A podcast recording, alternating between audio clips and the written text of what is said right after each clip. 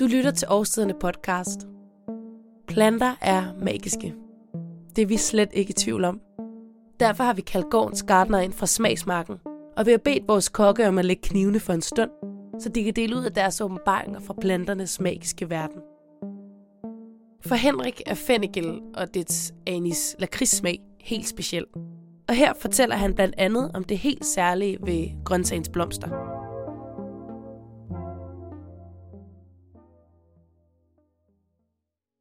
Jeg har valgt at fortælle om fennel, fordi jeg synes, det er en lidt overset grøntsag. Jeg er selv meget vild med smagen, og så er jeg ret fascineret af den som plante.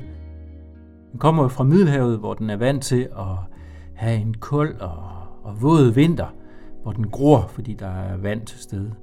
Dernede har den en tør sommer, hvor den går i frø og i blomst. Når den kommer op til os heroppe i Norden eller Nordeuropa, så er det lige modsat. Så skal den nå at vokse, mens vi har lange dage, og det synes jeg faktisk er lidt fascinerende, at det er lykkedes, så vi får de der flotte fennikelknolde, vi kender i dag. Men så er der smagen, og det er måske smagen, jeg mest af alt er, er vild med. Det der lakridsagtige øh, anis, det synes jeg er super skønt. Jeg ved godt, det deler vandene, øh, og det gør fennikel måske også. Men derfor synes jeg, den, er, øh, den fortjener en hyldest, og den fortjener at blive, øh, blive bemærket. Du kan, spise, øh, du kan spise det meste af planten. Jeg tror nu, at rødderne skal man nok være asiat for at synes er fantastisk. Men altså stænglerne og bladene er super gode, og det er den hvide knold selvfølgelig også, så det er jo nok den, vi mest kender. Den fungerer rigtig godt rå, men, men og virker også på, øh, på grillen eller i ovnen sammen med, sammen med fisk for eksempel. Så jeg synes, den kan rigtig mange ting.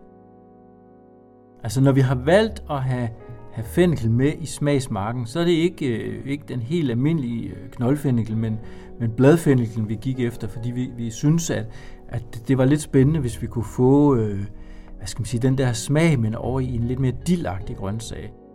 Det, der så øh, åbenbarede sig, da, efterhånden som sæsonen øh, var fremadskridende, det er, at, at de der blade jo sådan set er meget fine og hyggelige og sjove, men det, der overraskede os, det var, at blomsterne, de der bitte, bitte små gule prikker, som danner en stor skærm, de øh, er utrolig overraskende. Det er nærmest en eksplosion af sødme og anis lakridssmag, når man får sådan et par stykker af de der bitte små gule prikker i munden.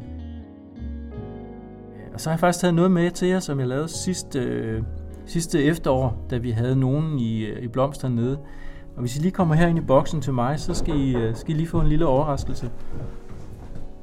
Selvom der er plads til tre i sådan en 1 gange 1 gange 1. Ja, se, nu er vi tre mennesker inde i en meget lille boks, fordi øhm, jeg har købt en ret god vodka, som smager absolut ingenting, og puttet en god stor håndfuld fennikelblomster ned, og så, ups, og så har jeg sidet dem, øh, så har jeg sidet dem fra efter en uge. Øhm, så synes jeg, I skal smage på fennikelblomst. Lidt snupper den der. Det var den mindste, Henrik. Det er det sjovt. Skål med jer. Skål. Og tak, øh, rigtig god fennikel. Den er frisk. Hvad siger I? Mm. Mm.